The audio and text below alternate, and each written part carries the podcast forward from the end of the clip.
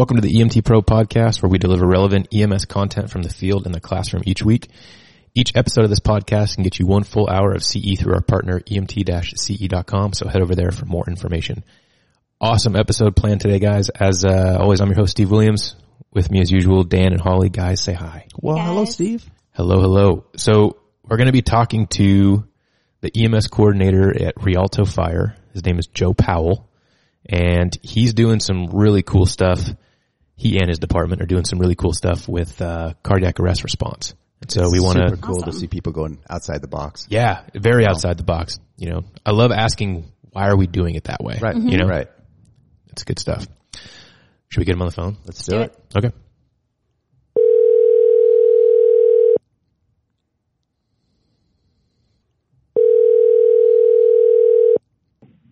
Hello, Hey, is this Joe? This is Joe. Joe, this is Steve Williams. How are you doing, sir? Good, sir. How you doing? I'm good. Hey, with me is Dan and Holly. And before we get started, we just wanted to say hi and thanks for taking the time to be on the show with us. We're really excited to have you on. Yeah, absolutely. Glad, glad to be on. Absolutely. Yeah. Can you just give us a brief introduction about who you are and how you got involved with this whole, you know, big change to cardiac arrest response? Yeah, well, I'm uh, I'm uh, super super honored to be here. So uh, good to be talking with you guys, and and uh, hopefully we can get some information across that uh, that will help everybody move forward. Yeah. Um, so I'm the uh, I'm the EMS coordinator for the City of Rialto Fire. Uh, I'm, I've been running calls since I was uh, 15, so that puts me about 41 years in the field. And um, so I've been doing this a little while. Um, we've uh, we've had some good good successes in Rialto. We've been published actually five times in the Western Journal of Emergency Medicine. Uh, we've had a lot of good pilot programs, uh, you know, including this this cardiac arrest survival program. But you know, as you kind of asked, you know, how did we get started in this? A lot of people think that we took and we had this we had this perfect setup. We we sat down and we had this comprehensive look at our data and we looked over the data and said, here's where we're missing something. And then here is the nice progression and the beautiful steps we're going to take. And we're going to go back and look at that data every three to six months and we're going to make another step and we're going to, you know, double blind, placebo controlled, peer reviewed study. And, uh, uh, fortunately or unfortunately, that's not at all how it, how it, you know, worked out. Actually, it was a very, uh, very clumsy, uh, you know, let's, let's try this. Uh, let's try this. Oh, that doesn't look bad. Let's, let's, let's look at this. Well, that doesn't work. Um, you know, process to get where we, we kind of ended up. And, you know, I, I say that's good and bad. It's probably good because there's a lot of departments out there that, you know, are, or, or agencies, whatever, whatever you want to call them, that, that don't have the people to, to roll something like this out in a perfect, in a perfect fashion. And we surely didn't either. You know, we started out in 2009 when we picked up a mechanical CPR device, hmm the uh, the auto pulse, and at that time we had paper patient care reports, no QI coordinator. I was the entire EMS division, and the the info for the auto pulse made sense, so we rolled it out. I mean that's right. Okay. That's how we did it. We had no money, by the way. We're a relatively broke department. Okay. So we uh, literally rolled it out by hiding it in the lease price of an ambulance. Uh, so nobody knew we were spending extra money. Smart. and Like we it. bought, yeah, we bought auto pulses from, uh, for, out of the uh, trunks of sales reps' cars. Oh, the like the that- used ones that they were Yeah, nice. yeah, yeah. Like 'cause we have any training money, only. right? Yeah. it says training on it. Yeah. yeah. So that's you know that's how we that's how we got them and and uh, and rolled it out and started using that process in, in 2009. So we started kind of making we thought we were making improvements, stepwise improvements, but you know we we surely didn't know until we went to a electronic patient care record. Um, and until we brought uh, Kevin Dearden, our QI coordinator, in, he started looking at the data hmm right? So from there, we kind of like, all right, we're cool, right? Because we think we're cool, right?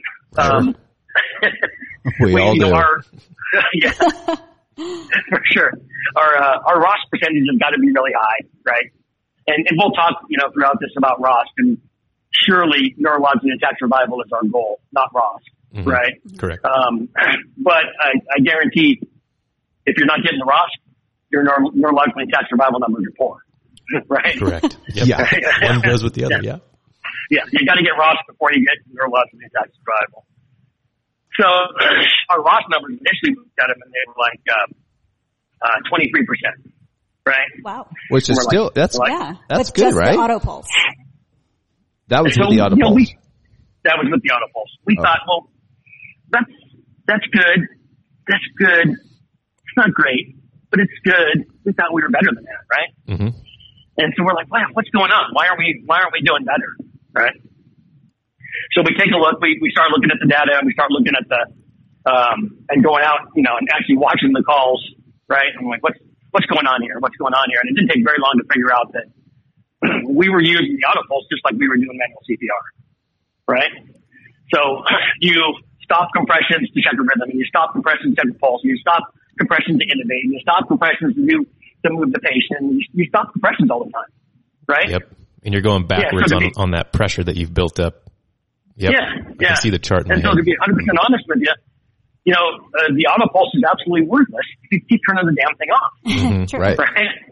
So, Defeats the purpose. so we had, yeah, it does, right? When we get a great machine that will do perfect compressions, perfect recoil, right? No, you know, 100% compression fraction as long as you don't turn it off, and we were turning it off all the time. You know, so we had to go back culturally and say, hey, don't turn the auto pulse off, right? Mhm. Nothing, nothing trumps compressions, nothing, right? Nothing should trump compressions. Correct. And when you go back and look at it and say, you know, and I, and I would ask you, you know, Steve, Dan, Holly, what what should trump compressions? Um, maybe Nothing? safety before you even get to the call. Not much. I'll give you I'll give you safety every day of the week, right? Somebody shooting at you should Yeah. trump compressions. Yeah.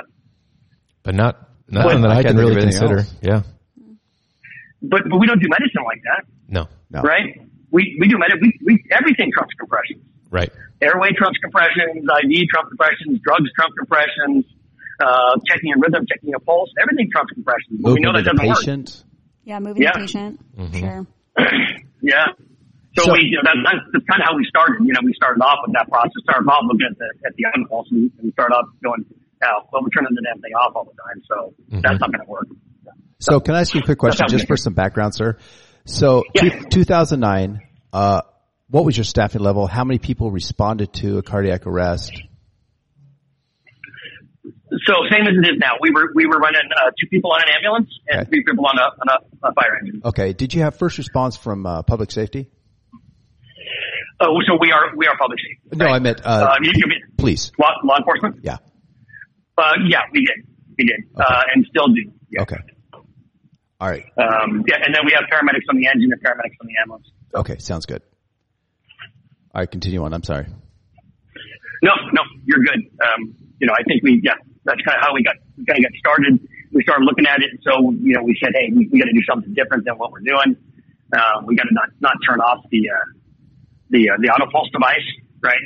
Mhm. Um, and, you know, I, I don't, I'm maybe going backwards here, but, you know, when you look at, at the effectiveness of manual compressions, um, it's terrible, right? Yeah, it's good I for don't like two minutes. Appropriately we're we're all we're all doing manual compressions very poorly, right? Mhm. And we we even define good quality CPR. If you look at the the NIH PrimeMed study or Prime study, whatever you say that, um, 8,000 patients, right? And they define acceptable quality CPR as the compression rate of you know 100 a minute, give or give or uh, take 20 percent, a depth of five centimeters, give or take 20 percent, and a compression fraction of over 50 percent. That's how they define acceptable quality CPR. Wow. Now I'm no genius, Fifty percent. but if you're off the chest, yeah, if you're off the chest 50 percent of the time in a 30 minute code, how, how much time are you off the chest? yeah, fifteen minutes. 15 minutes, right? Yeah. If I if I put you on an ECMO machine, right, and I said, hey, by the way, turn that thing off half of the time. Out of- out of every- right? You must have run calls with me. Okay. yeah, yeah. I mean, yeah, nobody's going to live through that process, right? And we're like, why is our why are our numbers so poor? Why why is survivability less than ten percent? Right. By the way, anytime you're doing anything that you're failing and ninety percent of your patients are dying, you should you should look at it. Right. Mhm. I don't know how to say that. I didn't even include a cuss word. Right. You should look at it. Yeah. exactly. So you guys right. Can you implemented. imagine? you guys implemented this Right. based on what you were already doing in 2009. So you were using the auto Correct. pulse exactly the way you were doing CPR and compressions, and you were like, Right. "This doesn't work." So Yeah. Yeah, absolutely. how did you get your working. How did you get your crews to be on board with this and, and affect the change needed? Well, so my crews do exactly what I say first time. Oh, So- man. Wow. Good for you, Can you can you parent my child, please? um, yeah, so that, so that's I, I would have to say that's probably one of the most difficult things that uh, that we have to, to move forward with is um, is the cultural change, right? That we're going to do things differently. We're going to change the way we do things. Um, any number of things, right? So on top of using a CPR device, on top of not turning it off when, you know, when to check a rhythm or check a pulse or to intubate or any of that stuff, you know, we, we use a gurney as a, as a tool to sit patients up mm-hmm. and to intubate them, right? We intubate them on a, on a gurney and we're kind of going all over the place, but you know, I know we've spent our entire life, you know, on our bellies in a pool of vomit Exactly. on the floor, but we, so why don't we put them on a gurney? You know, how many, how many anesthesiologists do you see on the floor of the OR intubating a patient, right? Good point. So, And they have way better Yeah, music so we- than we do. that's true. That's true. So, so we put them on a gurney, set them up, right? Gets all that stuff out of the way. Intubation's much easier. But, you know, that was a change, right? And, and my guys are like, no way. As soon as we put them on the gurney, the family's going to say, you, you got to get in the hospital, Mhm. you know? And, and I'm like, no, that's not true. Just, just talk to the family, right? We'll get there. Talk to the family. And then we instituted staying on scene for 30 minutes. Mhm. Um, that if you have an income CO2 over 15, you've got to stay on scene for 30 minutes.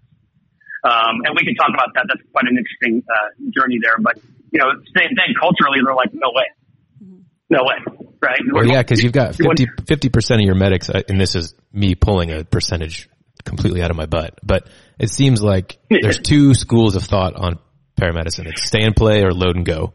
And Right. you're asking, you know, whatever percentage of, you know, load and goes that you have, uh, style of paramedic at your department is nope. You got to hang out for 30 minutes. I can imagine that's a big change for them. It is. It is. It's a big change for them. They're like, what are we going to do? I'm like, monitor everything, right? Mhm. So, Right.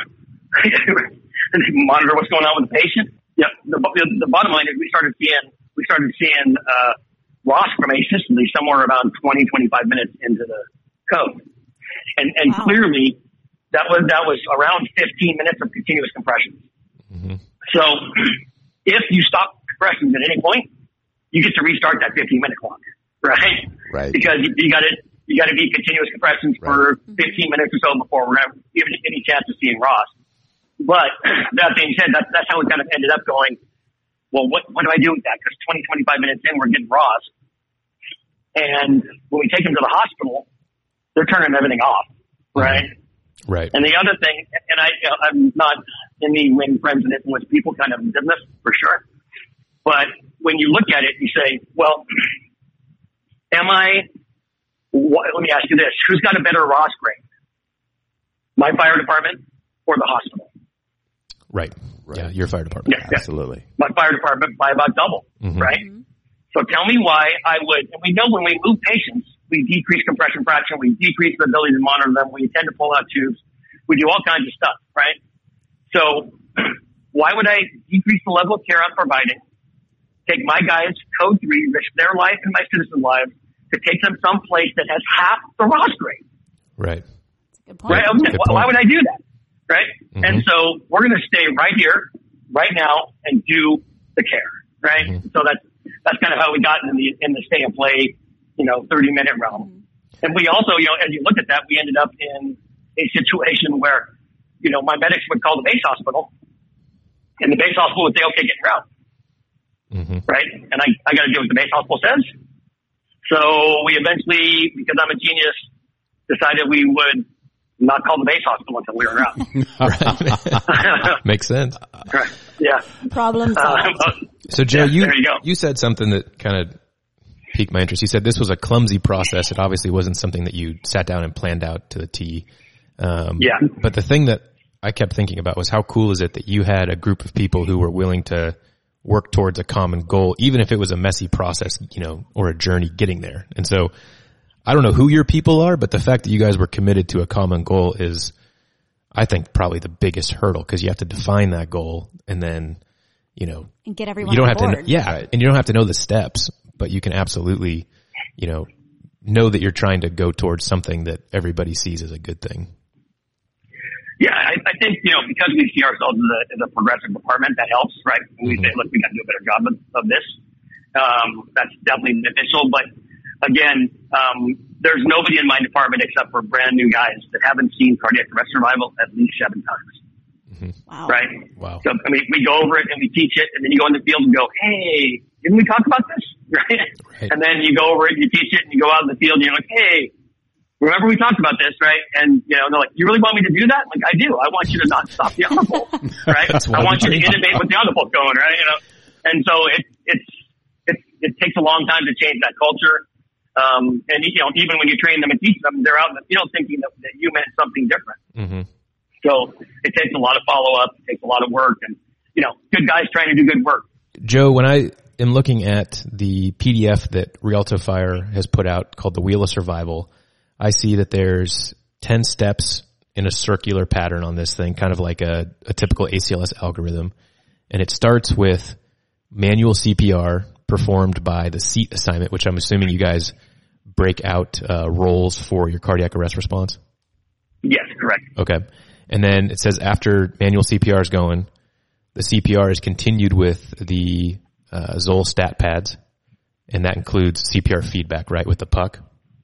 Right, right. Okay. And, and feedbacks, and I don't know if I want to stop you in the middle here or, or not, but, uh, Yeah. you know, a couple of things important, like in that step is, is that we're going anterior posterior on the pads. Yeah, and I, Um, I, I've seen that. Um, can you explain? Like, is it just purely to get it out of the way so that it's not on the chest band device? Yeah, so it does two things for us, right? It, it allows us to see, see through CPR a little better. Um, it's not beautiful, but it let, let me get that pad out of the way of the band. So see through CPR is a little clearer for my guys. And the efficacy of defibrillation is, is much improved when you go anterior posterior, which is what all the manufacturer's recommendations are for the anterior posterior. We've just got so used to doing anterior anterior because it's easier Right. that the manufacturers have, you know, the, the pictures on the front of the package are anterior, anterior, right? You know, Exactly, And, yeah. So, yeah. So, Crazy. the, yeah, we should, we, we should be doing that. Okay. And don't let me forget at some point to talk about, you know, the acceptable pauses of yes. CPR. Yes, absolutely. I've Go got ahead. those on here as well. Um, so then after that, third step is BLS airway management. So you've got uh, rescue pod, BVM, and capnography on there. Right, right. So, yeah, so real early on, we get the rescue pod in place and we can, we can talk about that. Um, Yeah, can you can you explain what a rescue pod is and why it's beneficial? Yeah, it's it's a little hard to just uh, explain totally what a what a rescue pod is, but it, it the bottom line is it's a device that goes on the end of a airway device hmm that that allows for a negative interthoracic pressure, right? So when it, it just restricts the air coming back uh, coming back into the tube, right? And so there's a there's a small negative pressure created inside the, the interthoracic cavity, right? So negative interthoracic pressure. And you're like, well, why would I want that? Right? well, I want that for a couple of reasons. Remember, this is the blood in, blood out process. We as paramedics tend to look at this. I just need to get blood to the organ, right? To the brain. hmm Well, no, you you got to fight against ICP. ICP is always your enemy in, in cardiac arrest. Anytime you do a compression, you're in ICP. So we have to get blood out of the brain, and we have to get blood back to the heart, right? So in that process, if we create a negative interthoracic pressure in the chest, it draws blood out of the brain, hypoxic acidotic blood, draws it out of the brain, decreases intracranial pressure, fills the heart better, and gets better cerebral perfusion. So we're getting oxygenated, normal pH blood back to the brain. And so it's that blood in, blood out, right? You got to think about it much, you know, much like um, a closed, you know, in a closed loop system. You got to get the, that bad blood out get good blood in. And so a rescue pod helps us decrease ICP, increase cerebral perfusion by getting that negative interthoracic pressure. We're really in that pressure regulation program, right? We're in the pressure regulation business here Right. regulating pressure in the chest, regulating pressure in the brain. Right? How are we regulating that pressure? We've got we've, we've got to look at ICP, and we've got to solve ICP. If we're going to solve this horrendous ROSC rate, this horrendous neurologically intact survival rate, we got to solve for ICP to some extent. Mm-hmm. Awesome. How come? How come this is not standard of care? Because honestly, I haven't heard about this in years. Um, so, so this is it's relatively simple why this isn't standard of care. So I believe it was the uh, NIH Prime study that uh, happened uh, maybe maybe ten years ago.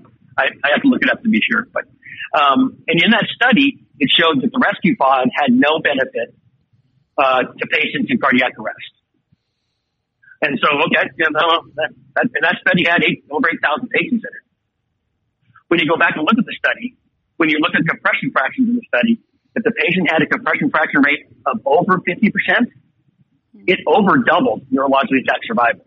If they had a compression fraction rate of under 50%, it actually hurt their survival. So we took that big study and not the sub-analysis and said it doesn't work. You go back and look at the sub-analysis. So, and that's an important point. You should never use the rescue pod if you're doing crappy CPR. It'll hurt your patient. Good to know. Right. Right. Yeah.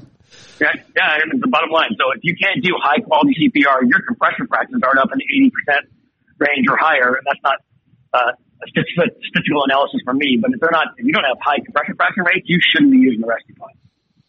Uh, You know, that's absolutely right because we, when we were part of the st- A study, that's when we were not doing high performance CPR. We were, you know, doing it, stopping, going to get a coffee, coming back, started CPR again, and, and maybe, yeah. So now, now I get Yeah. it. Okay. Okay, so that was step three. Step four is deploying the auto pulse or a you know automated CPR device to give continuous yeah, compressions. Real quick on step three, when you, when you talk about end-tidal CO2, Yes, we yes, use yes. end-tidal CO2 in a number of ways to to determine patient care, right? And some of the most controversial stuff is, you know, we don't defibrillate unless end-tidal CO2 is a certain spot, right? Unless it's over 20. So that's why early on we're using end-tidal CO2 to determine ventilatory rate. We're using end-tidal CO2 to determine if we're going to defibrillate or not, right? Some of those things. So that's why that's in step three. Awesome. Sorry, back to step four. No, you're good. And so, um, continuous compressions with a automated CPR device. Yeah, I don't. Yeah, I, the the bottom line is, is, is we are relatively ineffective at doing good manual compressions, right? right rate, depth, recoil. Um, and so we have a device that will do it for us. We'll do it perfectly. We'll not get tired. We'll not get distracted. We'll not look at the, uh, you know, we'll not, uh, you know, have, to interact with family and law enforcement and, and, you know, three, three o'clock in the morning upside down in the car, whatever, whatever's going on, right? That, that distracts us. You know, we're thinking about, we got to do a call in. I got to draw drugs. I'm going to have to do an IO. I'm going to have to check the rhythm. I'll check the pulse. I wonder what everybody's thinking about me. I wonder if they think I'm doing good or bad, right? All that stuff. All that stuff comes into really crappy compression fraction, crappy recoil, um, poor rates. We know we're off all over the place. And so for us, we have, we have to use a mechanical CPR device to get it right. Um, and by the way, as, as you, as we talk about that, if we're doing manual compression and you're not using feedback, some type of real time, right now, right here feedback on whether or not you're doing it right, you, you're, you're in huge trouble. Yeah. So we, I was in uh, uh, Indonesia speaking, I don't know, a year ago or so, and we did a study. We had a, a couple hundred people that we were working with. Uh, not a study. We we, we put um, these are medical professionals. We put them in the corner of the room, 70 in fluorescent, one minute of CPR without feedback, and one minute of CPR with feedback. One minute, 70 in fluorescent, right? without feedback, they were in the right rate and depth 13% of the time. 13. One three. One three, 13. all right. Right. Wow.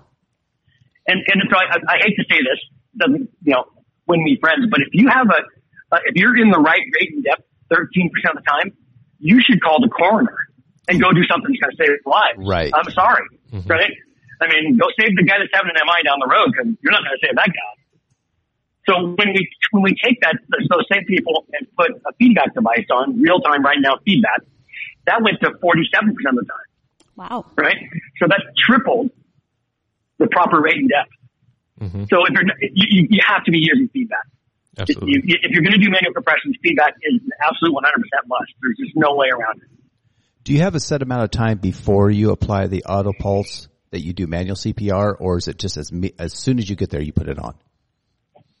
So we, so we've actually changed just, just in uh, January, December where we're using uh, a rescue pump. So different story kind of all together. but, um, we, so we call it the first two minutes. And so we don't, it's not really a set two minutes, but the first couple of minutes it takes to get the auto pulse set up. You know, our guys will get in, they'll get their hands on the chest, they'll get a bag valve mask with a rescue pod and end-tidal CO2 and hold that seal during compressions. It's really important to hold the seal during compressions not during ventilation necessarily, during compression, which is a complete shift in, in culture. Right. Right. Yes. So I'm trying to get that auto pulse to work during the compressions. But that, that being said, um, they'll, they'll slide a, a feedback device under the palm and the other crew will get the auto pulse ready. That's about two minutes. Okay. And to be a hundred, hundred percent transparent, we have been terrible at it. Mm-hmm. That because we've done so much focus on auto pulse, my guys are just like that. Just get them on the auto pulse. Just yeah, right. yeah. We'll get those compressions done. Let's get them on the auto pulse, right? Auto pulse, auto pulse. Obviously, I love the auto pulse, but we had to go back and look at it and say, okay, we're we're horrendous at the first two minutes. Mm-hmm. Gotcha. How do we how do we fix this, right? How do we how do we get better at the first couple of minutes because everybody's focused on getting them on the auto pulse, mm-hmm. and so we've had to retrain and retrain and get that first two minutes better and better, and then actually we just recently rolled out the uh, the rescue pump as kind of a new tool and to be honest with you, a new shiny, uh, shiny thing that will help with that for the first couple of minutes. Cool. Awesome. And so let's see, that was step four. So the next step is it says heads up. Can you explain what that means? Yeah, so we will put our patients up in a, in a 30 degree angle, right? We'll set our CPR patients up. Um, okay, so you're moving funny, them to the cot. Yeah. Okay. Yeah, after we, as soon as we get them on the auto pulse, right? we will move them onto the cot flat and then we'll sit them up to, to 30 degrees. Okay. Um, yeah, absolutely. By the way, it looks, looks relatively silly when you have your, uh, your full arrest patient sitting up on a gurney. Right. And, uh, we, yeah. and we, we do apneic oxygenation. Well, maybe we'll talk about it, but which means they've got a nasal cannula hanging out of their nose. They've got this long stack, you know, still from their endotracheal tube. They've got the rescue pod and end-tidal CO2 and a filter and then, you know, and then bag valve mask and they're sitting up and, you know, you wheel them into the hospital and then, you know, doctors and nurses are like, what are you people doing? What are you doing? yeah. What is this so wizardry? The, yeah. The, uh, the, the heads up CPR is, is just, and it's, by the way, heads up CPR is free, by the way. Mm-hmm. Um, no, no, no cost to it. Um, it significantly decreases ICP, increases cerebral perfusion, mm-hmm. and increases, uh, coronary perfusion. So, same thing, but, but heads up CPR one caveat is it's got to be done with a, a rescue pod. So if you're not using a rescue pod, you shouldn't be doing heads up CPR. But with the rescue pod, we see a significant improvement in cerebral perfusion and cardiac perfusion and ICP drops precipitously. And that's because it's delivering blood at a better pressure to the brain, right? Versus just flat. Um, yeah, but it's also, right, remember we're talking blood in, blood out. Right. We have to get the blood out of the brain, right? And so mm-hmm. getting the blood out of the brain, we use, we use a little bit of elevation, right? to yeah, our use some gravity. Yeah. Okay. Yeah, exactly. Using gravity to our benefit, so we drain more blood out of the brain.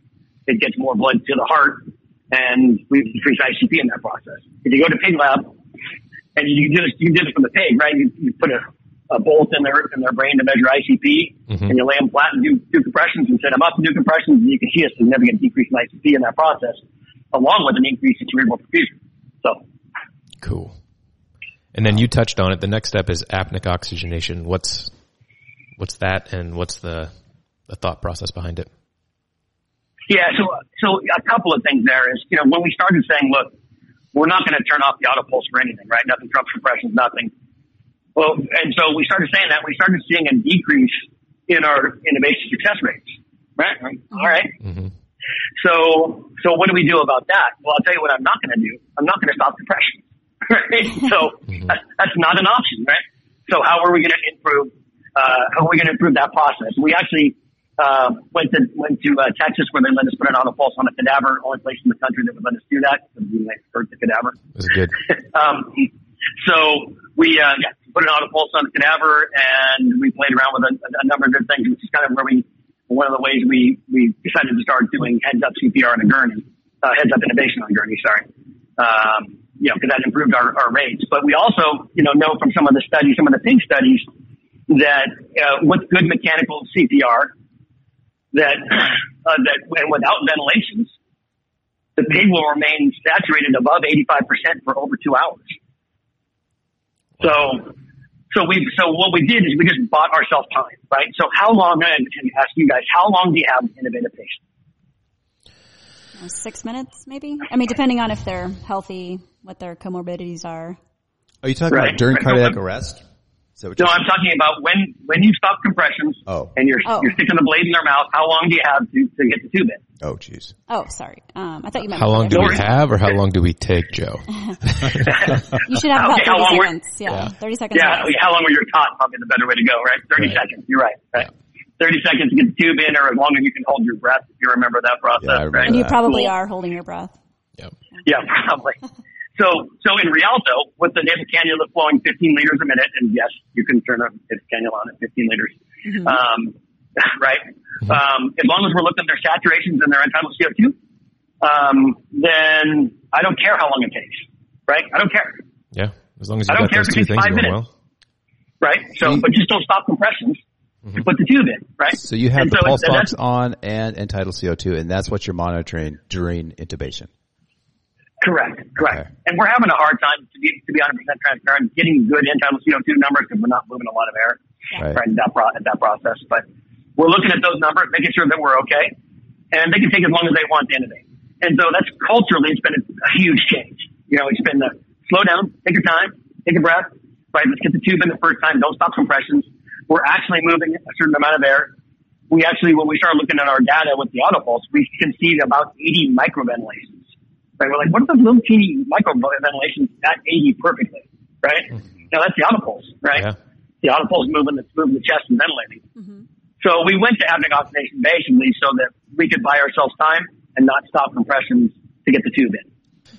So that kind of touches on intubation and capnography with the rescue pod as well. Um, the next step, this would be step eight, is the nasogastric tube. So gastric decompression and cardiac arrest has been around for a while. People have been doing Right. that. Um, it actually was new to the department that I'm at uh, pretty recently, um, but I know that it's pretty common. Like I know Dan and Holly, you guys use it um, at the flight service you work at, right? And at the fire department. Oh, really? Okay. And you guys have been doing it for a while? And in the hospital, Yeah. standard. We're so behind. Well, I Oh, mean, it's not 100%. There's some people who do and some people who don't. Okay. So it's been included, it's just not necessarily uh, But adopted not, as much. It's not a protocol. Okay. Okay. Yeah, because we've had it in our protocols, but we're going to stand. We're, we're trying to standardize it currently. Mm-hmm. Yeah. And again, this is one of those things. It's hard to change your practice, but Yeah. we gotta get. We can do it better. We mm-hmm. need to do it better. So Joe, can you? Yeah, so- yeah, can you talk on that? The NG tubes.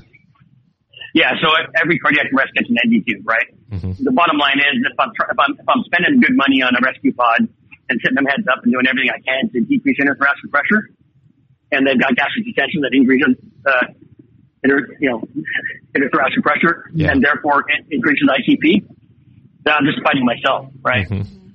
And so, yeah, we need it tube in so there's no gastric distension, there's no increase in intrathoracic pressure, and there's no ICP spike in that process. You can, if you go to Pig Lab and you have that ICP bolt in, right, you can push on the pig's stomach with your finger and watch ICP go up mm-hmm. significantly, right? Wow. A little bit of pressure on the stomach, ICP goes up. Take your finger away, it goes down. By the way, another thing that you have to be careful of is, you know, we'll take that cardiac monitor. First off, we take the cardiac monitor and we put it someplace the guy doing compressions can't see it, right? Mm-hmm. Mm-hmm. because I don't know, because we're I don't I have no idea why we do it that way, but and so but so we have to put that cardiac monitor in front of the guy that's doing compressions with the feedback device, so it's clear whether he's doing it well or not, right? So I don't know why we always tend to put it someplace that that guy can't see. But we also, you know, so when we started saying, hey, I don't want that cardiac monitor at the head of the gurney, right under the person's head because nobody can see it. I want it on the on the feet of the patient. People would put it on the, the hips of the patient. And so you put the cardiac monitor on the hips, it actually ends up on the belly, Yep. and it increases ICP and decreases intrathoracic or increases oh, intrathoracic pressure, mm-hmm. right? So not not on the belly. I want it on their ankles, right? It's got to be on the ankles, somewhere down there. You put it on the belly, you're going to fry some brain cells. So just just a thought. of- I don't know where I was when we started that process. Wow. Yeah, no, that's that's interesting. I, and I think I think one of the coolest things that just doing some basic research on what you guys are doing is the fact that you guys are so dialed into you know, monitoring the improvements or the, you know, the stuff that you want to change about the way you're responding on these calls, you're picking up those little, little things like that that can actually have a, a pretty significant uh, difference. Mm-hmm. Yeah, that's huge. I've yeah. never heard of that. Mm-hmm. Um, yeah, we, we just got to be careful what we're doing, right? We got to look at what we're doing. We've got to rethink or unlearn or however you want to say it, what we're doing and stuff. You know, we're, we're losing 90% of these patients. So we, we're doing a ton of stuff wrong. But, and, and, and I'll be 100% honest with you. When we get, when we get done with this conversation, I'm going to tell you that probably 50% of what I've told you today is wrong. Right. I, I just, I just, I just don't know which 50% yet. I will, right? I love that. well, I love that you've incorporated a lot of the um, really good airway skills into your um, ROSC management or your CPR management, Right. which is ramping the patient, pre-oxygenation, apneic oxygenation, Great seal on the BVM. great seal on the BVM, and now you're really setting yourself up not only for great success with your CPR, but with your intubation that's Right. coming up next. Yes, yes. And I think, you know, as we talked about that, just as a, as a caveat, um, you know, we have to be really careful at ventilatory rates, right? Right. when we look at, when we look at all of the data, when we, when we look at real data on real calls, when we look at video feedback from malls and parking lots and places that are filming cardiac arrests, we know that on average, we're ventilating for patients somewhere in the 40 range in the 40 range, right? Which is increasing interthoracic pressure, right? Dead air trapping in the mm-hmm. lungs, all kinds of terrible stuff that we all know. And, and so that's why we go back and look at end-tidal CO2 and saturation as how we ventilate. We don't, you know, the book says what, 10 to 12 minutes, right? Right. Right. We should, we, we should burn the book, by the way. Just um, Thank you. right? Because the book says 10 to 12 a minute because it, because it doesn't believe. so it, the, the bottom line is hmm you should ventilate them based on end-tidal CO2 and saturation, not at a 10 to 12 minute number. Right. And that's not co- taking into account how much volume you're putting in for each squeeze. Like I've got small hands, so maybe I'm only putting 400 mils, but Yeah. the big guy next to me might put in 800. hmm Pretty high minute volume. Yeah, Thank you. I got some, I got some California firefighter guys, right? They got some guns going, Yeah. right? And they, uh, they can, they can empty every inch of that bag into the patient's lungs at a, at a rate of, you know, 30, 40 a minute, right? So, The burning multiple BVMs on a call. It's their workout for the day. And Joe, I might Yeah. I might butcher this uh, quote that I saw next to your name um, doing a Google search on you, but you had a slide up on one of a pre, uh, a presentation that you gave, and it said something along the lines of "What you know is getting in the way of doing it right." yeah, I think, you know, we, I call, we initially called this presentation when we first started doing it, unlearning what you think you know about CPR. hmm right? Because you think that everything we're doing is the right way to do it. We think that early defibrillation is the right way to go and give epi and, you know, rhythm check, pulse check, stop, you know, hold CPR, rhythm check, pulse check. Let's sit here for two minutes while we all admire the monitor, right? And try to decide whether that's, you know, is that, is that a, is that a idioventricular rhythm with a couple of premature beats or like, who cares? Can you right? print a strip so I, can look at uh, it? Yeah, exactly. yeah, the, the bottom line is, you know, who who cares what the monitor says? I only want to know one thing when I look at the monitor in cardiac arrest. To be honest with you, but so first off, if their end-tidal CO2 isn't above 20, I don't look at the monitor. I don't care, hmm right? Because I'm not going to defibrillate under 20, and nothing on the monitor that the monitor's going to tell me is going to it's going to tell me something I, I care about. So And so, explain I don't- I why you wouldn't explain for the listeners why you wouldn't defibrillate if your end-tidal is under twenty. Okay, so yeah, so this is where we probably get one of the, the largest pushbacks from. Um, you know, we've had some uh, state medical directors that, that said they're going to file malpractice against departments that are that institute this this policy. But this, this, so so let me ask you this: um, Why do we defibrillate? What's the goal? Well, the goal is to shock a shockable heart, to put it back into a perfusing rhythm. Okay, so I would say number two, you're correct, and number one, you're not. Right? Okay. So, so when you say the goal is to shock a shockable heart, I would disagree with you. Mhm. But I would, would agree with you that the goal is to, to change that patient into a perfusing rhythm, right? hmm So I'm with you halfway on that. Yeah. But we don't do that, right? We just, you know, early defibrillation, early defibrillation, early defibrillation. That's what we got to do, regardless if it's going to be successful or not. We don't care. We're just going to do the book says says defibrillate it. so if you defibrillate an acidotic hypoxic heart and we've all done this. You defibrillate that guy, end-tidal CO2 is low, it's early in the code, you're not doing good compressions. You defibrillate a VTIV into ASIS, mm-hmm. right? Yep. And you never get them back. Happens all We've all done it. I've, I've done it tons of times in my career. And now they're so stable. Our, yes. yeah, correct. we've, we've stabilized them. Mm-hmm. So we don't want to do that, right? We want to, we want to change that rhythm into a fusible rhythm. So I want the heart to not be hypoxic. I want it to be well oxygenated and I want the pH to be as correct as I can make it before I deliver electrical energy. And so when you look at, at our data, and there's some studies out there, uh, out of Japan, um, I'd have to look uh, to give you the exact, the exact quote, but when you look at just our data in Rialto, and it's anecdotal, we don't run, you know, 10,000 calls, 10,000 cardiac arrests a year. But when, when we look, go back and look at, when we defibrillated patients who had an end CO2 below 20, our ROSC rate was 9%, right? Nine. When we defibrillated patients with an end-tidal CO2 over 20, our ROSC rate was 73%. Yeah. Wow. Wow. So, hey, Joe, can I ask, compelling. Can I ask how many yeah. cardiac arrests a year on average do you run? Yeah, so we, we have about 130 uh, people that are in arrest when we get to them we work up about a hundred of them, a little less than a hundred of those every year. Okay. That makes sense? Yeah. yeah. Awesome. Uh, okay. So that was, uh, the one. And, and, let me, can I, can I, just say, and I'll, I'll, I'll, uh, I'll, yeah, yeah. I, I just, it, we can't, we cannot continue to do medicine like this. Oh, we can't no. just defibrillate every, everybody because it's what it says in the book. Right. It's not getting us where we need to go, so we got to stop it, right? And we've got to look at it and go back and say, we can't do medicine like this, right? We, I'm not going to pay you guys to do paramedicine and defibrillate everybody because somewhere in some book it said that's what we should do. If it's right. getting you, 90% of your patients are dying. Mm-hmm. That makes sense? Totally. So, okay. Yeah, I love okay. it. I'll, I'll settle down, I promise. No, don't settle down. yeah, no, no, no, we're getting you fired up. I like it. um, so the next step is placing an IV and medications as needed, which, um, that one is so funny to me because it, it, makes so much sense.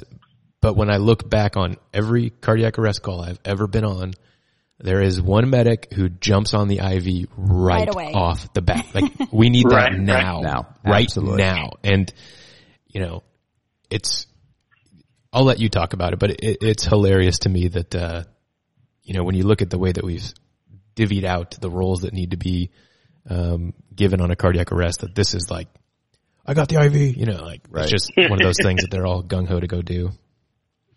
Yeah, so this is a, this is a significant cultural change again, right? Mm-hmm. And we're still not perfect at it, right? We're still we're still working through it.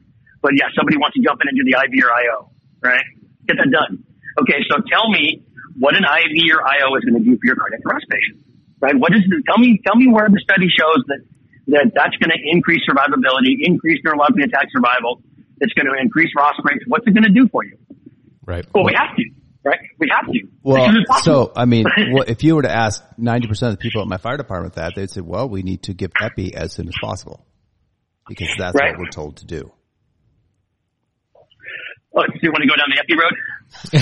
Let's do it. so, yeah. So I think when you look at epinephrine. So we're relatively clear that epinephrine decreases cerebral, cerebral drainage, decreases cerebral perfusion, right? Um, and increases ICP. So there okay? are, are there, there's data behind that, correct? There is, absolutely. Absolutely. And right? just so, so, I can put and, this out there real quick, Joe, will you send some of these supportive documents so I can put them in the show notes so that people can refer to those um, sure, on the website? Absolutely. That'd be great. Yeah, so when you look at that, and so when you go to pig lab, right, and you push epinephrine on the pig that's getting compressions and they're, they're, you know, we're, we're doing that whole process, right? You can, you can see the drainage goes down. You can see that cerebral perfusion goes down. ICP goes up, right? So that's, that's relatively, relatively clear. So when you look at the, there's just a recent study that, that uh, got published out in the UK, um, over 8,000 folks in that study also and they, you know, in the conclusions, they clearly state that um, the use of epinephrine resulted in significantly higher 30-day survival than the use of placebo. All right, good enough. I'm in epi early and often, right? Every three to five. Right. sure. All day long. right. Yeah, let's, let's empty that drug box. You know, these drugs yep. save lives. But the other, the other part of the conclusion is that the rate of favorable neurologic outcome, uh, because, so I'm sorry, there was, a, there was no significance in the, in the, the two groups because there was significant severe neurologic impairment in those survivors, right? Mm-hmm. So, okay, oh, wait a minute. So there's neuro- neurologic impairment in the survivors. So I, okay, no epi. Nobody gets epi, right? Mm-hmm. Um, yeah, crap. I don't know what to do, right? Do we right. give epi or not give epi? Yep. And so I would kind of propose that there's probably a sweet spot here, right? Sure. That is, that is, so uh, let, let, me give you, I'm going to give you, give you two scenarios and then you guys can answer and then we'll kind of go from there. But if, if I gave you a caveat, if I said, if I said to you, look, your family member, your, your mother, your brother, your daughter, your, your, your wife, husband, whatever, your family member member's in cardiac arrest. And I'm going to guarantee that you're going to get ROSC. Okay, here's the caveat. I'll guarantee you're going to get ROSC. You can choose if you want to give epi or not. Do you want to give epi? After you guarantee we're going to get ROSC? I guarantee you're going to get ROSC. No. Yeah, no, absolutely not, right? If we don't need it, we don't want You don't want, yeah, you don't want the neurological impairment that, that, that comes with epi, right? Right. So let me take it the other way. If I say you will not get ROSC on your family, your mother, your brother, your daughter, your wife, husband, whatever, you will not get ROSC without epi. Do you want it? Oh boy. Every time. Every time, right? Yeah. Those patients that don't get ROSC don't have very good neurological survivability, right? Right, right. so, so there's probably a sweet spot for epinephrine. There's probably someplace, and there's probably some dosing regimens, um, maybe microdosing, maybe a drip. Uh, there might be some dosing regimens that might get us there better that don't affect uh, intracranial pressure and you know cerebral perfusion as much. But I can tell you for sure when when you don't want to give it. You don't want to give it when you're doing crappy CPR. Your patient's laying flat. You don't have a rescue pod in place. You're overventilating them so they don't have a negative intrathoracic pressure. And then we, in the first two, three, four minutes, shove a bunch of epi in there, mm-hmm. increase ICP, decrease cerebral perfusion, burn a billion brain cells. That's not when you want to give it. Is it safe to say right? that people are, you know, maybe they haven't actively thought about it this way, but they're giving epi to achieve some of the objectives that these other steps that you guys have are doing a much better job of? Yeah, I think that's I think that's true. Yeah. I think that's true. But the reason you see our IV at the, at the last part of our wheel of survival is is we want to take that first 15 minutes or so. Mm-hmm. We want to optimize. Uh, we want to optimize oxygenation. We want to optimize cerebral perfusion. We want to optimize cardiac perfusion. We want to optimize, uh, you know, the pH balance we want that patient optimized. And if, if we've done all that and we don't have ROSC back in 15, 20 minutes, whatever that number looks like, then maybe epi is a good alternative, mm-hmm. right? Because, because we've optimized everything else, it's going to have a much lesser effect on, on ICP and the brain damage than it would have early on. So that's why you see it as the last thing we do is start an IV. And to be honest with you, our local EMS agency, you know, says in their protocol, that we have to give epi as soon as we establish venous access. Hmm. So That's you nice see that we put venous, I like that. we put venous access as the last thing, right?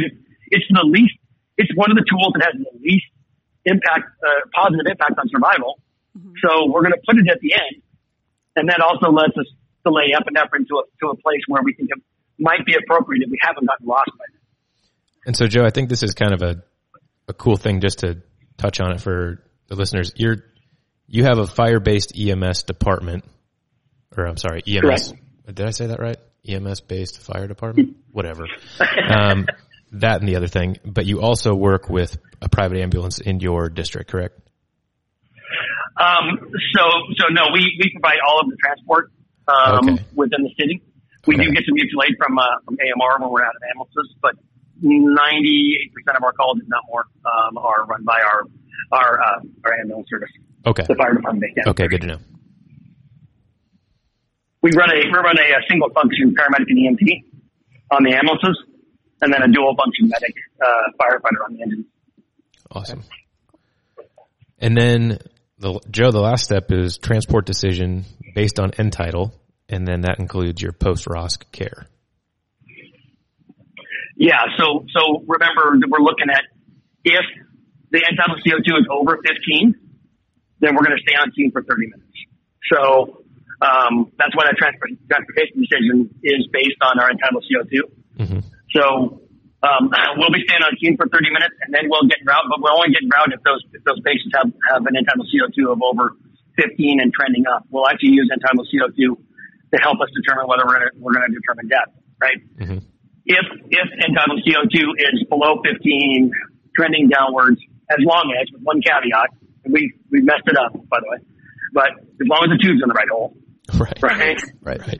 we, we've, we've done it, right? This is, I think this is important. It's some of the realities of, of making significant change is that you're going to move focus to a different location and you're going to make some mistakes on that focus, right? So we're focused on end tidal CO2, end tidal CO2, end tidal CO2, and that number's dropping and my guys are trying to bag on that number, right?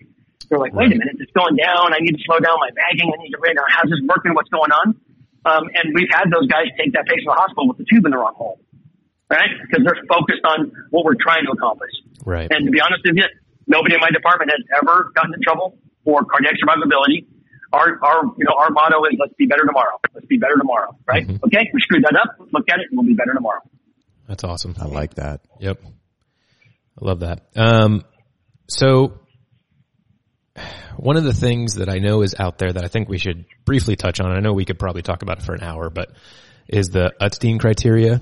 And uh-huh. I know that it's a little bit controversial because it's pretty limiting, but it's also that one stat that departments love to either keep to themselves or market very heavily. so what's, what's your thought on that? Good or bad? And, you know, what and, can we do? What to, is it? If you could explain. Yeah, yeah, yeah. I don't even know what it is. Well, so, so what is, I'm sorry, what is, what is our Utstein rate or what is that? Um, well, Dan kind of threw that question in the last second there. I'm sorry. Yeah, no, it's good. no let's, uh, let, us define it first and then, or, you know, talk about what it is first and then, um, what you guys yeah. do with it. Yeah, so you have to, you know, to, to, to, for a patient to be included in Utstein criteria, they have to be in a witness cardiac arrest. They have to uh, be in a shockable rhythm, have CPR, uh, you know, CPR done prior to arrival. Right, those are the three criteria witness cardiac arrest, CPR prior to arrival, and be in a shockable rhythm. So those are the patients because we have defined those patients as those are the only patients that are survivable, right? Nobody survives asystole. Um, by the way, we're, we're, we're working around a 40% uh, asystole rate, uh, ROSC rate. But um, so the, we defined that because nobody survives asystole, so we want to exclude all those patients. And nobody survives not getting compression prior to arrival or, or being a witness. We want to exclude all those patients. And so we're going to use this Utstein criteria to be inclusive, right? To include just those patients that meet those that criteria. Correct. Which is cool, right? It's a good way to kind of have a common measuring foundation, right? That sure. being said, less than 10% of our patients meet that criteria. Right. So uh, yeah, let's let's go back and, and I'll I'll tout Utstein all day long, right? I'll go, oh, Utstein's great because I'll put it on the front page of the newspaper. Our last time we measured Utstein, we were at 86 percent. Yeah right? 86%. You want me to go tell everybody how cool we are? 86%. But, yeah. but that's, that's 80%, 6% of the 10%, right? Right. I still got a bunch of my patients dying. I got to do something about the systems. Mm-hmm. I got to do something about the people that had compression prior to arrival, right? I got to do something about the patients that weren't witnessed. I got to work on those patients. I got to work on them longer. We've got to do more work. You know, when we first started saying that you're, you're going to stay on team for 30 minutes, our asystole ROSC rate was 23%. Asystole, right? Mm-hmm. And we said you're going to stay on scene for 30 minutes. We went to 41% ROSC rate for asystole. Wow. When you stayed on scene? When we stayed on scene for 30 minutes. Yeah. Yeah, awesome. absolutely. So, um, yeah, we had to, we had to look at that and say, hmm, okay, how do we save all of our patients? Regardless of whether they had CPR prior arrival, regardless if they had compression, regardless if they're a shockable rhythm or not. I, I, I, I have citizens. I got a hundred thousand citizens that I got to save, and they don't care what the Utstein criteria is. They only care whether they're right, whether their grandpa or husband or wife or child survived cardiac arrest. Mm-hmm. Right, and that's that's what we're you know that's what we're paid to do. We're paid to fix those people or do the best we possibly can. And so we got to look at the whole criteria. I, I you know, I, Utstein is Utstein, and, and those numbers can be uh, good. We just can't rely on that unless you're okay with ruling out 90% of your cardiac arrest, right? right. I love that. But yeah, we're not. So very cool. Um, and then, so that's that's your wheel of survival. But one of the things that you touched on, um, kind of in the beginning, that you wanted to go back over was the focus on minimizing pauses because nothing trumps compressions. And so, uh, okay. Um, if I have this correctly, I see four things you guys focus on, but let's go over the, the areas that you have, that you've identified that are, they're going to require a pause and then the allowed amount of seconds for that pause. Okay. Okay. Yeah. So we, we have defined in writing and policy what our four acceptable pauses of CPR are. Are, are. That's bad mm-hmm. English. But, um, and and so you know we com- we commonly say that if you don't define in writing what your acceptable pauses of CPR are, you'll have more pauses than are acceptable right? every yeah, time. Right. like so it. you got to define it in writing. We know that this that pausing causes a decrease in survival, but we don't really want to write it down or make it a policy, right? We're just gonna hey, don't pause much. Mm-hmm. So yeah, we've we've written down in policy what those acceptable pauses are outside of safety right? Again, if somebody's shooting at you, you know, all bets sure. are off. But so, um, and if you look at the, these four things we're going to talk about, these four things I get something for. I buy something for every pause. If you're going to pause, you better buy something for the patient. You know what I mean? Right? Sure. So, well, like, so number one is place a feedback device. So, you know, we get there, we start compressions, we take what we use uh, the Zoll X series and we use the puck for a feedback device. And so, you know, my guys will literally lift their palms up and back on the chest and start, start with that feedback device. It takes about a second pause to do that. And so for that second, what do I get? Remember we talked earlier that I can triple compression pressure. Yeah. Right. Right. right. Right. I can, I can triple the effectiveness of, of cardiac, uh, of CPR if I just have a feedback device. So I'm going to buy for that one second. I'm going to buy tripling of, of effectiveness of CPR. So I'm in, right? Mm-hmm. So we'll pause for a second to do that. That's number one. So two is to place a posterior pad. We talked a little bit about that earlier, right? The reason we go anterior, posterior, better effectiveness of defibrillation, and it gets better, a clearer vision of the underlying rhythm when we're doing compressions. Um, so I'll place, I'll place a, a posterior pad. It takes me about five seconds to do hit the patient up, slap that pad on the back, patient down. Mm-hmm. Now my guys actually have integrated that into placing the auto pulse on. to some extent, right? So right, you lift but, them up to place the device, put the pad on, yeah. put them back down on the device. Okay. Right, right. Um, but what do I get for that? I get I get a, a better effective defibrillation for that. I get a better view for that. I don't have to stop compressions as much to, to look at that, right? So I have a better view. I have better defibrillation by putting that pad there. Going to cost me five seconds. Will I take that? Yeah. Mm-hmm. All right. And, and, by the way, let me let me go off on a quick quick tangent. Sure, we love tangents. Uh, when uh, when when we look at the cardiac monitor, right? And, and by the way, if if I haven't said this to be 100 percent transparent, I have done everything wrong in cardiac arrest since I started. I've never actually run a call right. Right when I look at the way we should run a call, hmm. you know, I haven't been out running calls in the field for 15 years, and I've done everything wrong. So I'm not I'm not bagging on anybody, but when you when you stop, when you do a pulse check rhythm check, right? This is how we normally this is how you do it in the real world. Go, okay, we need to check, right? Everybody stops. Somebody checks, grabs your wrist. You look at the monitor, right? Stop CPR, and then you have this whole conversation, right? right. Every time, right? You know, now, is that an idiopatric rhythm? Is that a PAC or a PJC or that, what is that? I don't know. Hey right? Dan, and come feel have, this. I think I feel something. right, come over, right. Dan, come over hey, here. Well, yeah. Is that is that atrial or is that ventricular? I'm not sure right? Right. And really, we only care about one thing: is it VFib or is it not? Right? And right. And again, we only really care about that if the end-tidal CO2 for us is over 20, because we're only defibrillated over 20. But that being the case, so so now in my department, if we're going to look at them, if we if we can't see the underlying rhythm very well, right? We're looking at it, but I'm not sure if that's VFib or not. The end-tidal CO2 is over 20. I'm not sure what that is, right? For whatever reason, the, the image isn't great. So how do we how do we check a rhythm? Right. So now we say, okay, guys, we're going to have to prepare to check a rhythm. So some of you ready to pause the auto pulse, push print on the monitor, ready, pause the auto pulse, one, 1000, two, 1000, start the auto pulse, turn print off on the monitor, take the strip out, the paper, and everybody can pass it around and have a discussion about what it looks like because compressions are going on. Right? Cool.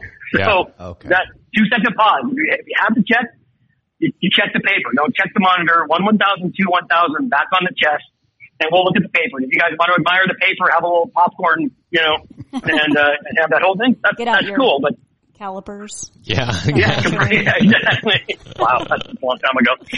Um, so I got sorry about the tangent, but if you're going to check a rhythm, right, you should check it with a two second pause, not with a two minute pause, which is how we all do it. You know? That's a great yeah. idea. I love that. That's awesome. Yeah. Thanks. Um, okay. So I'm sorry. Back to the four pauses yeah. of, of CPR. So that was, that was number two, right? Number two was place a posterior defibrillation pad. Mm-hmm. About five seconds maximum, but I'm buying yep. something for that. Right. Um, number three there is place a mechanical CPR device. Right. Uh, in five seconds, right? Yep. And so everybody will say to me, everywhere I go, oh, come on, Joe. You can't put an AutoPulse off on in five seconds, right? You can't put a Lucas device on in five seconds. You can't do it. It's not possible. It takes longer than that. Don't, don't lie to us. It only takes five seconds. Mm-hmm. And I will always tell them, no, no, no, no, you're, you're answering or asking the wrong question. Right. The question is how long it takes to put the device on. The question is how long are you off the chest? Correct. To put the device on. The actual pause in the CPR. Yeah, yeah. But we can be off the chest for five seconds, right? That's our maximum allowable when AutoPulse on. We actually sit the patient up, slide the pulse on, lay the patient back down, and we have a guy come in from the right, uh, the right side of the patient, the right shoulder area, and start compressions over the right shoulder while they're working on putting the strap together and getting the AutoPulse going, mm-hmm. right? So that our pause is five seconds. So not putting the AutoPulse on is five seconds, but the pause is five seconds to put that device on. And will I, will I spend five seconds? Will I, will I purchase something for five seconds? I will because using a mechanical CPR device that has 100% compression fraction, that has the right rate, the right depth, and the right recoil, right? That's, that's, that's huge. That's, that, that's where I want to be, right? Mm-hmm. And so, yeah, I'll spend five seconds for that patient, you know, off the chest time to buy place a mechanical CPR device. So we can do that know, all day long. And so the, and the last of the four pauses is starting the mechanical device. Mm-hmm. So the mechanical device, and, and maybe the folks in Zoll will kill me because I don't know the proper terms and everything, but there's a, uh, a load dis- distributing band yep. on the back of the AutoPulse, right?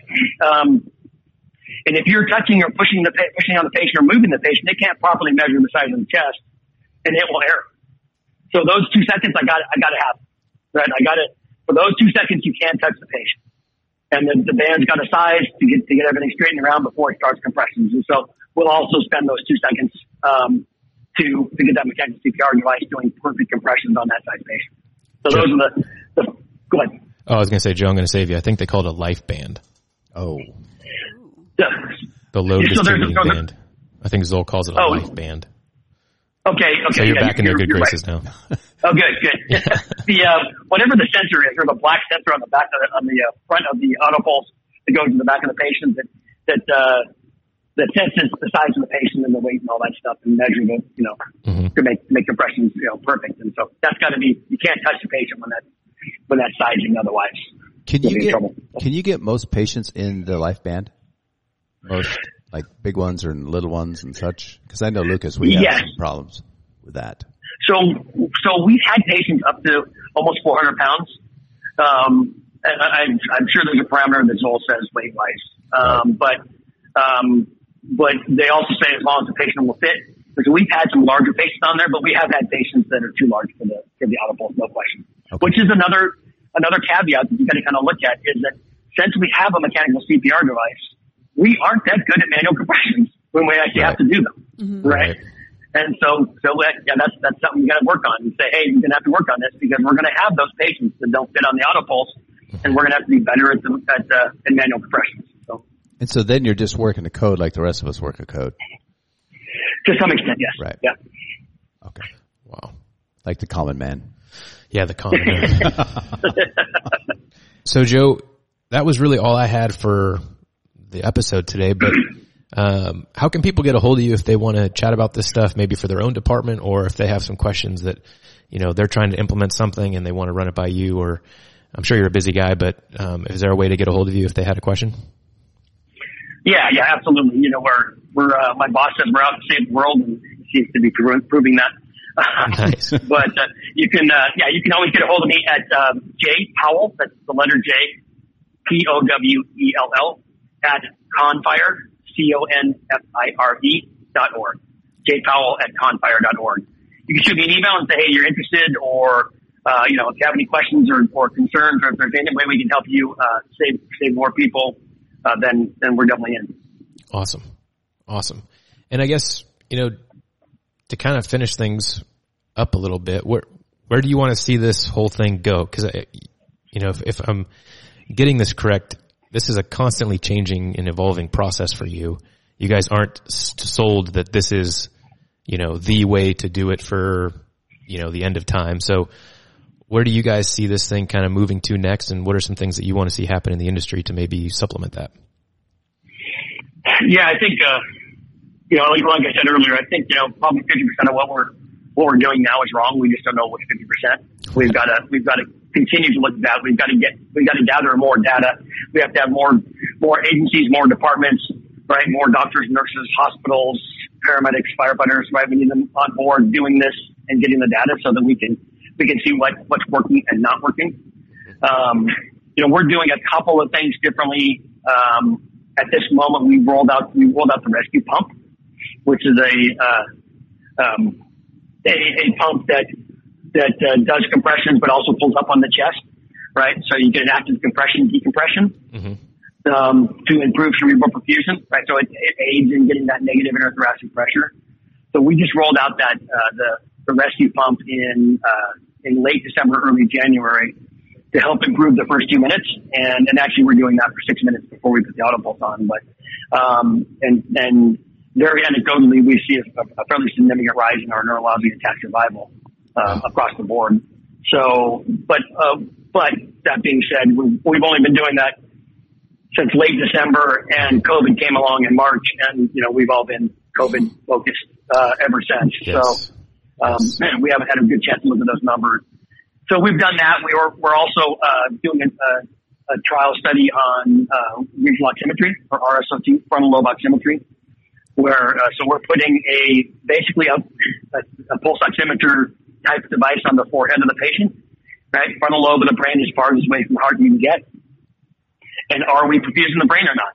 Is heads up helping perfuse the brain? Is epi perfusing or not perfusing the brain? Is an ITD working? Is, what's our what's our respiratory rate? What do we what are we bagging those patients at? And what does that number look like? And so we're just we're I mean we we've had it for a little while, but we're just because it's not really used in the field, we're we're trying to figure out what good and bad is right? And we're, we're very early on in that process, but I think it's going to be able to tell us where we are with, with frontal lobe oxygenation, right? What's working there and what's not working. And which one of these seven tools that we use is, is working the best and which one's not working and what, how do they work in conjunction, right?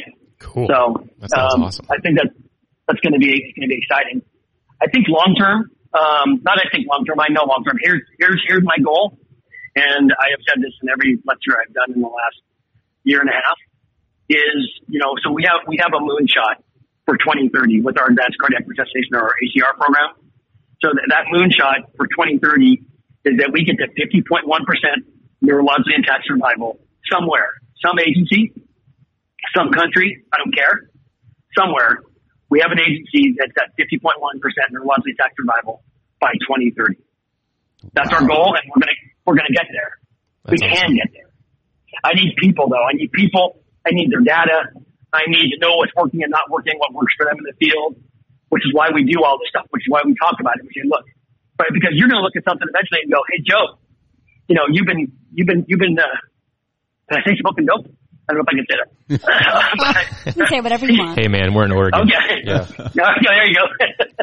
um, you've been smoking dope, right? And, and this, uh, this ITD or this, you know, delayed defibrillation or whatever doesn't work. This works, right? You know, okay, right? Because I'm I'm I'm in the forest and I might not see the you know the forest from the trees, and you know I need other people to say, hey, this is working and not working. This is what our data shows.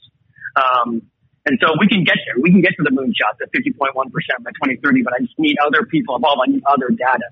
And, and sure. the other thing, to, uh, not the, the other caveat is I think the importance of this the program and, what's been developed, you know, in Rialto and the, the advanced uh, cardiac resuscitation program is that we've proven that it's reproducible.